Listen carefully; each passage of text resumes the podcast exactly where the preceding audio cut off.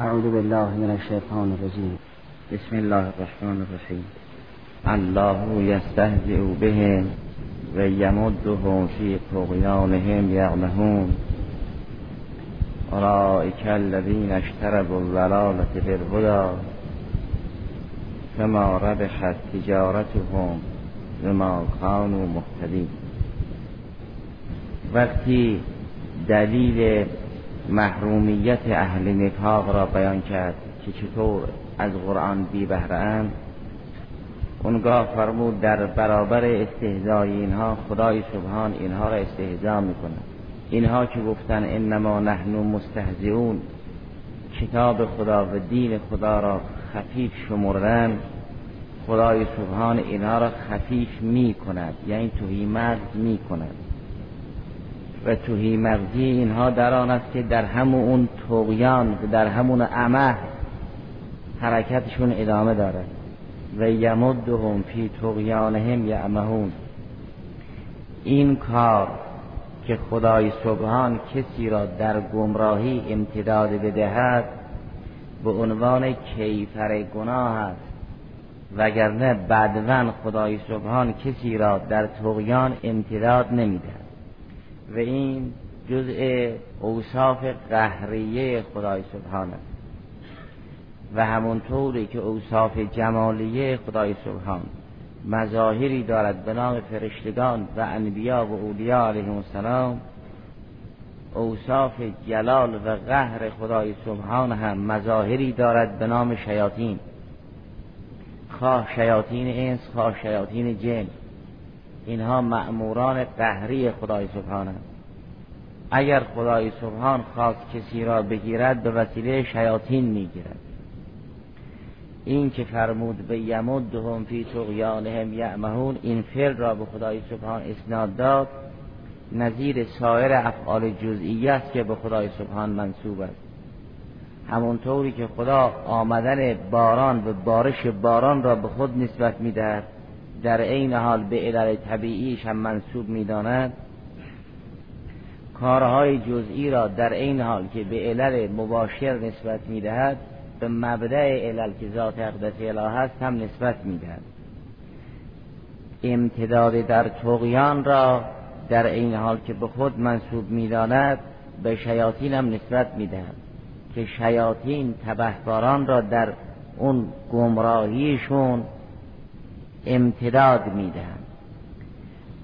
اگر شیاطین تبهکاران را در گمراهی امتداد می‌دهند برای آن است که این شیاطین مأموران قهر خدای سبحانند هرگز بر استقلال توان کار را ندارند لذا خدای سبحان میفرماید ما شیاطین را بر تبهکاران مسلط کردیم. سلطه شیطان اول در حد وسوسه است که یک نعمت خوبی تا انسان در برابر وسوسه مبارزه کند. در جهاد اکبر پیروز بشود بشود جزی اولیای الهی. و اگر در این جبه شکست خورد خدای سبحان شیاطین را بر انسان مسلط می کند مثل کلب معلم تا انسان را بگذد و در تحت سلطه خود به ولایت خود ببرد. همین که در آیه محل بحث فرمود و یمدهم فی طغیانهم یعمهون در سوره اعراف فرمود به اخوانهم یمدونهم فی الغی در آیه دویس و دو سوره اعراف این است. و اخوانهم یمدونهم فی الغی هم لا یقصرون آیات قبلش مربوط به مؤمنین است ولی آیات اسبق درباره اهل شرک و کفر است. در آیه 198 نمود و این تدعوهم الى الهدا لا یسمعون و تراهم ینظرون الیک و هم لا یبصرون. فرمود کفار را وقتی دعوت می‌کنی محتدی نمی‌شوند. چون می‌بینی که اینها تو را نگاه می‌کنن و نمی‌بینن. و تراهم ینظرون الیک و هم لا یبصرون.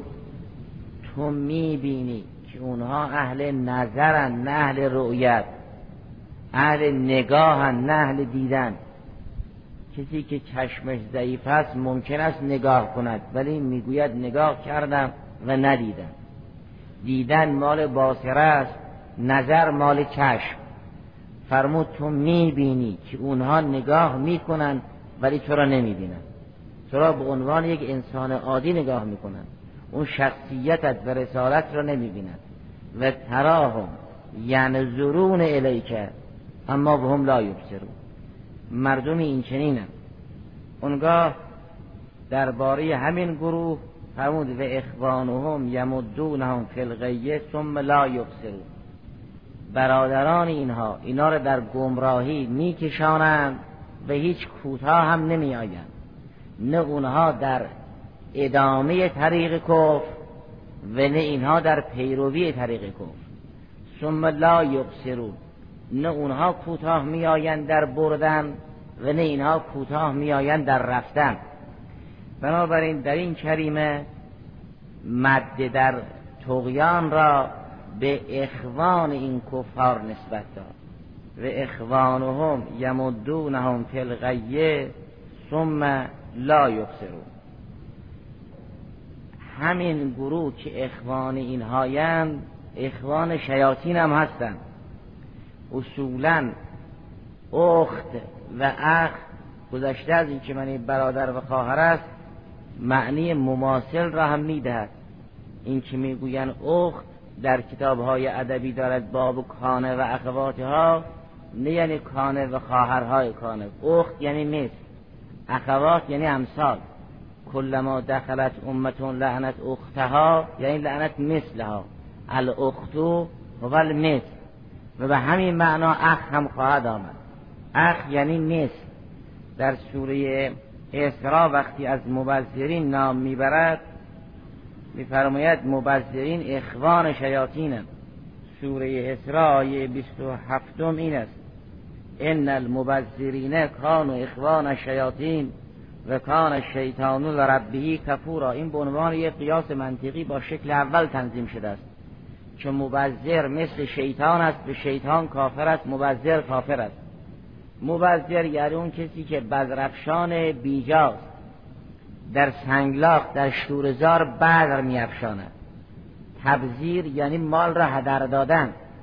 اگر یک کسی بدر را و توخ را بیجا پاشی که مسمر نشد این را میگن تبذیر کرد. یعنی این بدر را هدر داد.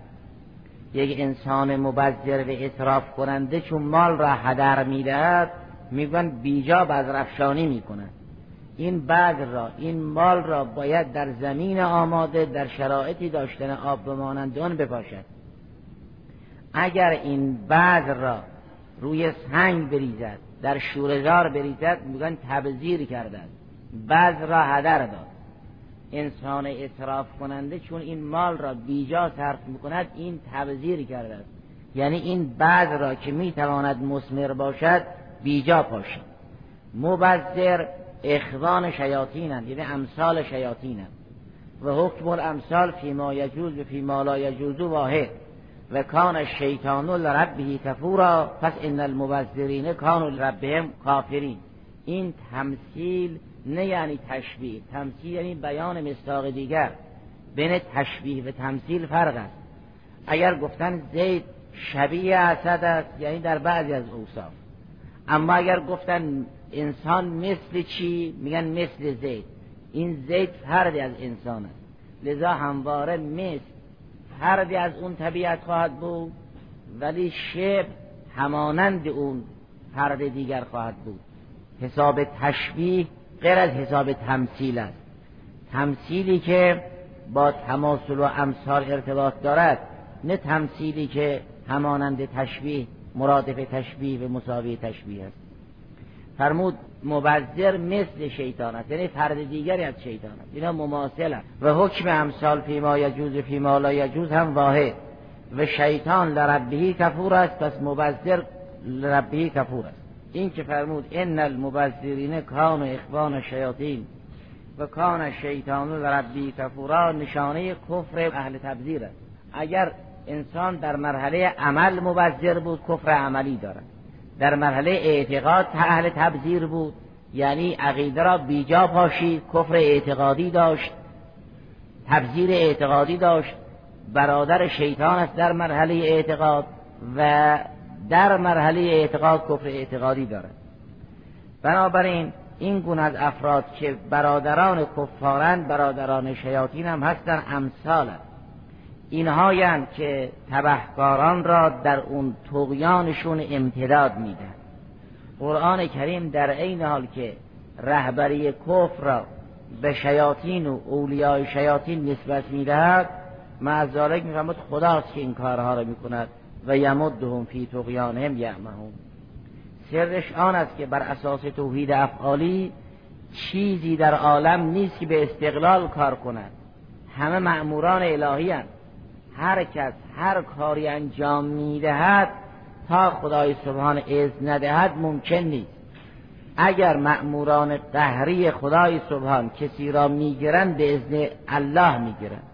لذا خدای سبحان در سوره اعراف میفرماید ما شیاطین را بر کفار مسلط در سوره اعراف وقتی جریان شیطان را مطرح می‌کند آیه 27 میفرماید انه یراکم هو و قبیله من حیث لا ترونهم. انا جعلنا شیاطین اولیاء للذین لا یؤمنون. ما شیاطین را ولی کفار قرار دادیم. اگر کفار در تحت ولایت شیطانن به اذن ماست. ما که از اول به شیطان دستور ولایت ندادیم. او را زمامدار کسی نکردیم. بو گفتیم تو حق وسوسه داری و دیگر هیچ. از اون طرف عقل و وحی انسان را هدایت می‌کنند و از این طرف شیطان فقط وسوسه می‌کند. تا در جبهه درون یک مخالفی هم باشد. نیروهای توحیدی به مراتب قوی تر از نیروی شرک و کفر است.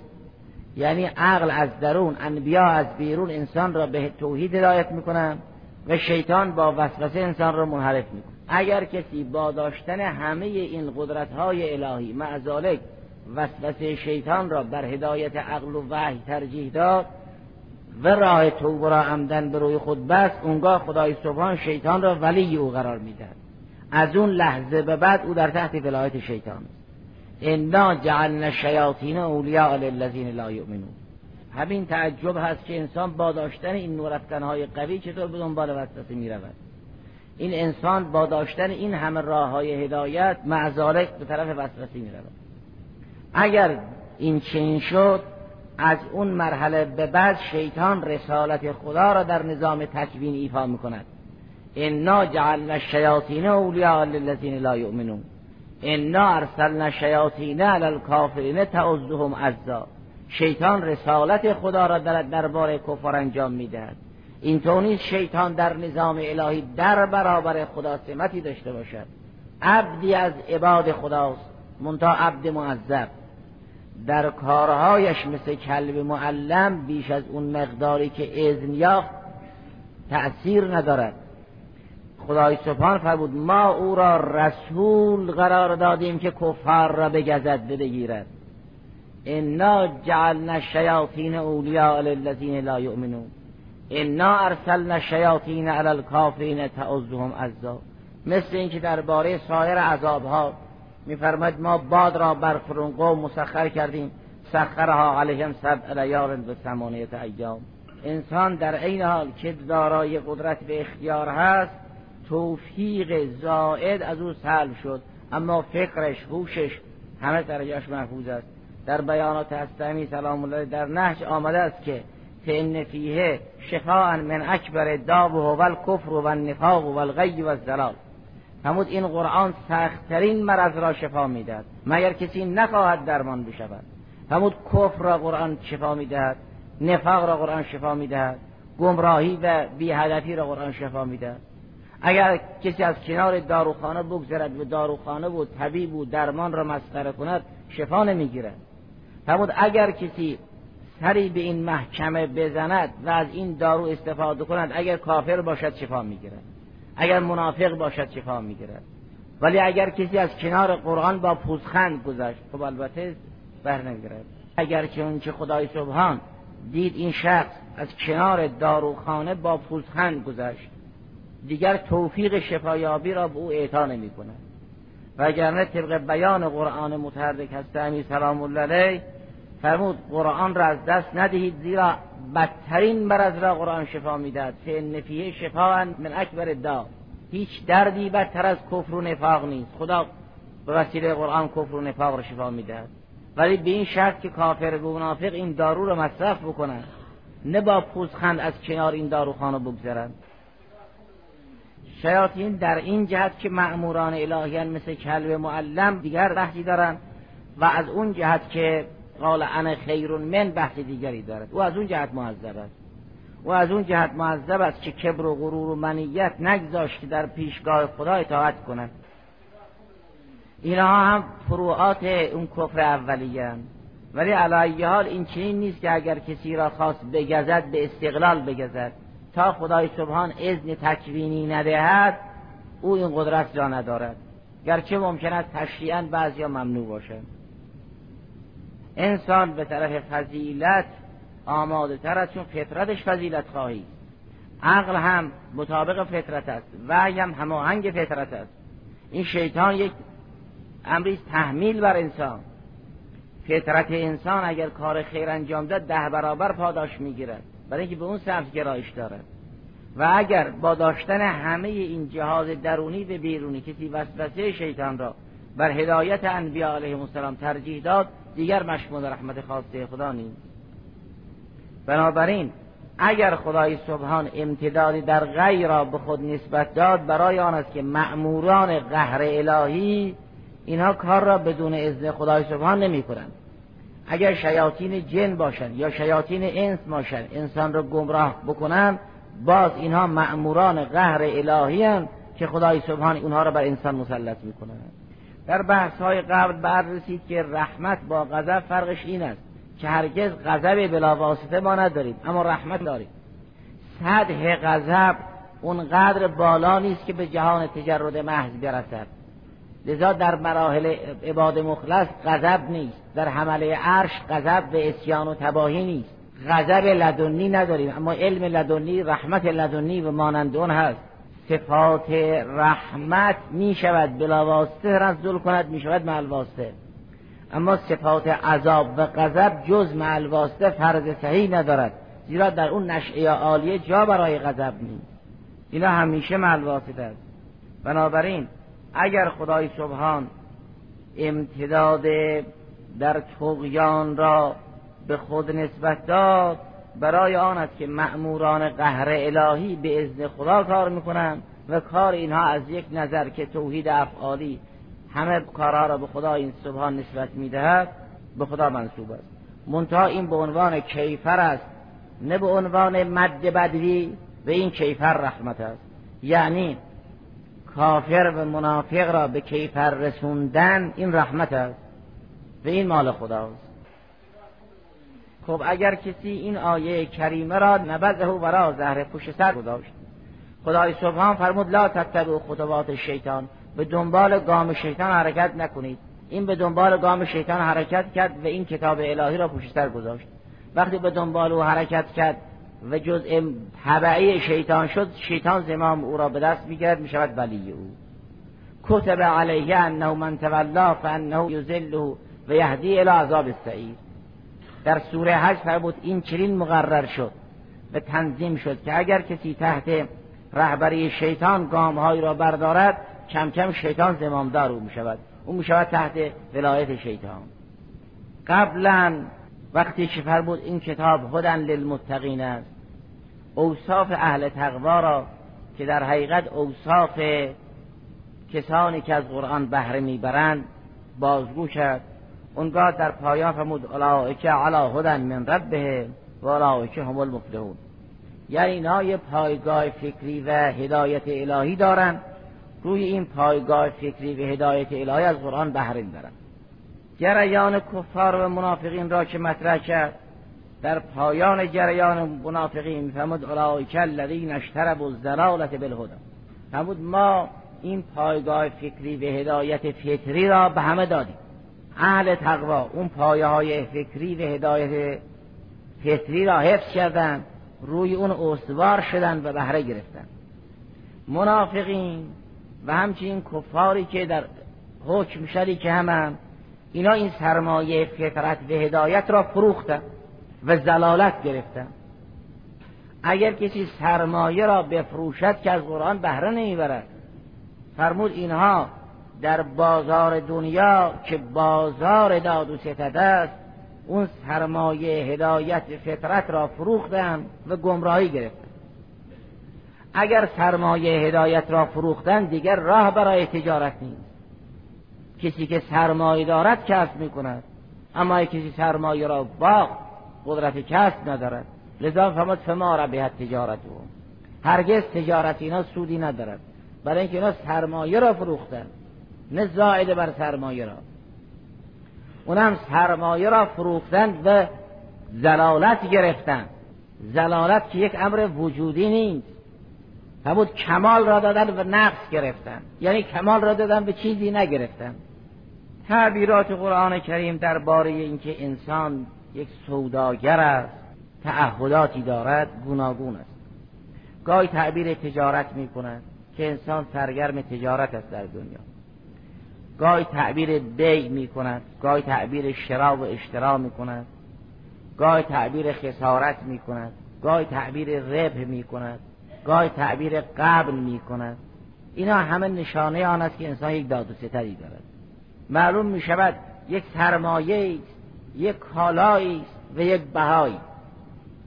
و اگر این تعبیرات که لازمه داد و ستد بود بیان نمی‌کرد. در قرآن سخن از تجارت هست سخن از بیع هست سخن از اشترا هست سخن از خسارت به سرمایه باختن است سخن از سود هست سخن از غبن هست سخن از کمفروشی هست همه هست. نه کمفروشی در مسائل مادی. اون چه که از این عناوین یاد شده است مربوط به مسائل اعتقادی و اخلاقی است. وگرنه اون چه که میفرماد لا تاکلوا اموالکم بینکم بالباطل الا ان تکون تجارت انتراز اون از بحثا خارج است.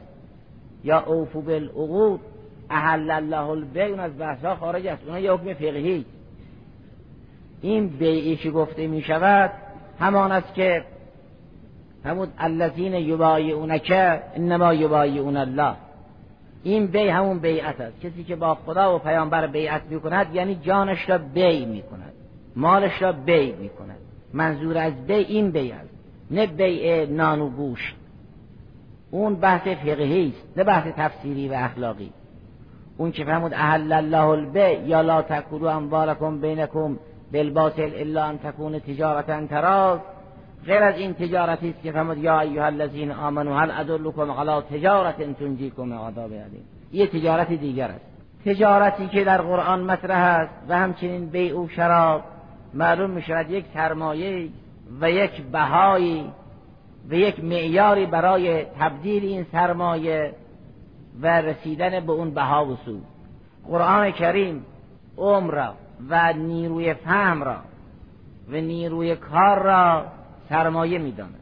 اگر عمر این نیروی فهم را و نیروی کار را برای فراهم کردن معارف و تحصیل اعمال صالح صرف کرد این یک تجارتی است بی خسران و اگر این نیروی اعتقاد و عمل را این نیرویی که با او باید چیز بفهمد و فهمیده ها را اجرا کند اون را در غیر راه عقاید و معارف حقه و عمل صالح صرف کرد سرمایه را با این که فهمد والعصر ان الانسان لفی خسر الا الذين آمنوا و عملوا الصالحات و تواصوا بالحق و تواصوا بالصبر. یعنی به استثنای افرادی که دارای این ارکان چهارگانند بقیه سرمایه را باختن. انسانی که سرمایه را از دست داد خسارت دید. والعصر ان الانسان لفی خسر الا الذين آمنوا و عملوا الصالحات و تواصوا بالحق و تواصوا بالصبر. تعبیر به خسارت ناشی از آن است که اگر انسان در برابر این سرمایه عمر علمی و عملی چیزی نیندوخت و نیاموخت ضرر کرده تعبیر به تجارتی که در سوره صف مشخص کرد این است. آیه ده سوره صف این است. یا ایها الذین آمنو هل ادلکم علی تجارت تنجیکم من عذاب علیم فرمود شما سرمایه دارید. می‌خواهید من شما را راه نمایی کنم به اینکه با این سرمایه از عذاب علیم برهید. چیزی بخرید که از عذاب علیم شما را برهاند. اون تجارت این است. تؤمنون بالله و رسوله. این مرحله اعتقاد. و تجاهدون فی سبیل الله به اموالکم و انفسکم. این مرحله عمل. ذالکم خیر لکم این کنتم تعلمون. اگر شما این تجارت را کردید یعنی عمر را در تحصیل عقیده و جهاد و فداکاری و شرکت در جبهه حق علی باطل حضور پیدا کردی خدای سبحان در برابر این کار شما بهایی که می‌دهد این است. چون در تجارت انسان چیزی میفروشد به چیزی می‌گیرد. اون که شما می‌دهید در راه خدا همین است. ها و خیالها را پشت سر می‌گذارید اعتقاد به خدا و قیامت را و جهاد در راه خدا با جان و مال را میپذیرید و اونچه که می‌گیرید این است. یغفر لکم ذنوبکم. گناهانتون را میآموزد. و یدخلکم جنات تجری من تحتها الانهار. تا انسان مغفور له نشود وارد بهش نیست. اونجا دار و سلام است تا انسان از سلامت کامل برخوردار نشود وارد بهش نخواهد شد. لذا اول گناهان را می آمرزند انسان که شستشو شد و تدهیر شد وارد دار السلام می شود یغفر لکم ذنوبکم و یدخلکم جنات تجری من تحت الانهار. و مساکن طیبتا فی جنات عدن. ذالک الفوز العظیم.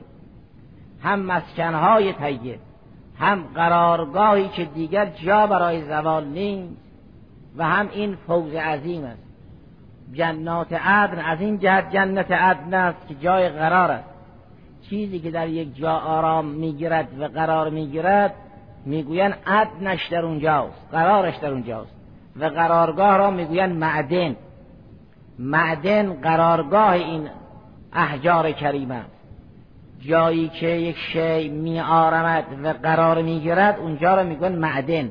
عدن یعنی قرارگاه. به این جنت جنت عدن است. ذالک الفوز العظیم. اینها بهره و بابهایی است که در قیامت به انسان میدن اما بهره و بهایی که مثل اونها نیست خیلی از اونها کمتر است اون را در آیه دیگر ذکر کرد. فمد به اخرى تحبونها نصر من الله فتح قریب به بشر المؤمنین. پیروزی شما بر دشمن فاتح شدن دشمن را ترک کردن این را هم خدا به شما بدهد.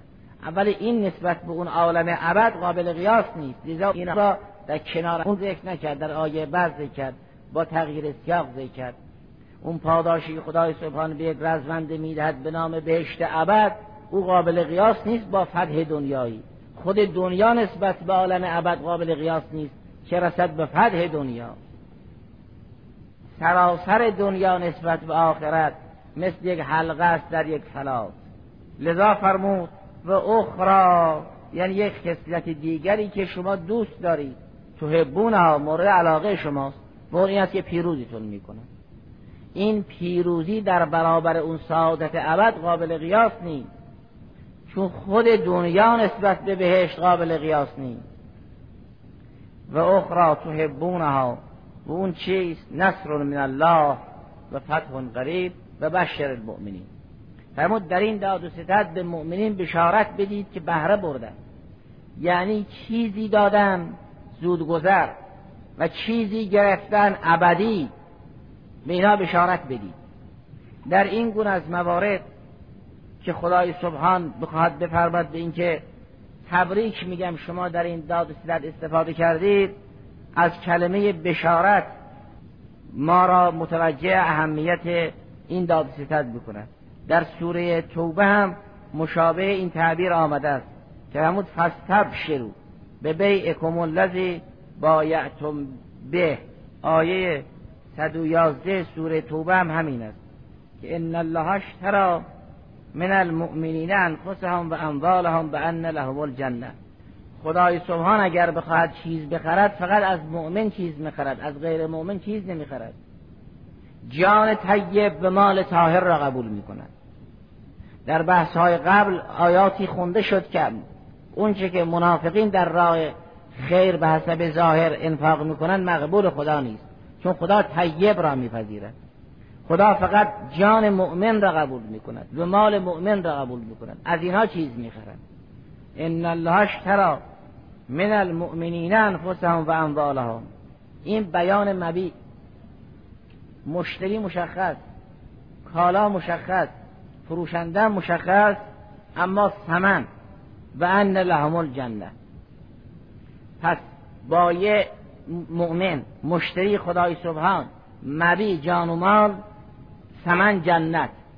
خب اگر کسی با خدای سبحان بیعت کرد یعنی بیع کرد جان و مالش رو فروخت دیگر مالک جان و مال نیست. خدا مالک جان و مال می شود و انسان اگر بخواهد در جان و مالش تصرف بکند باید به اذن حق باشد. اگر خدا اذن نداد و انسان جانش را و مالش را در اون امر غیر معزون طرف کرد حیات و حیات قصبی است. چون به اذن خدا تصرف نمی کند یعنی به اذن مالک تصرف نمی کند خدای سبحان فرمود اگر کسی مؤمن است جان و مالش را به من فروخت در برابرش بهشت می‌گیرد پس من مالک جان و مال اویم. و او اگر بخواهد در جان و مالش تصرف کند باید به اذن من باشد.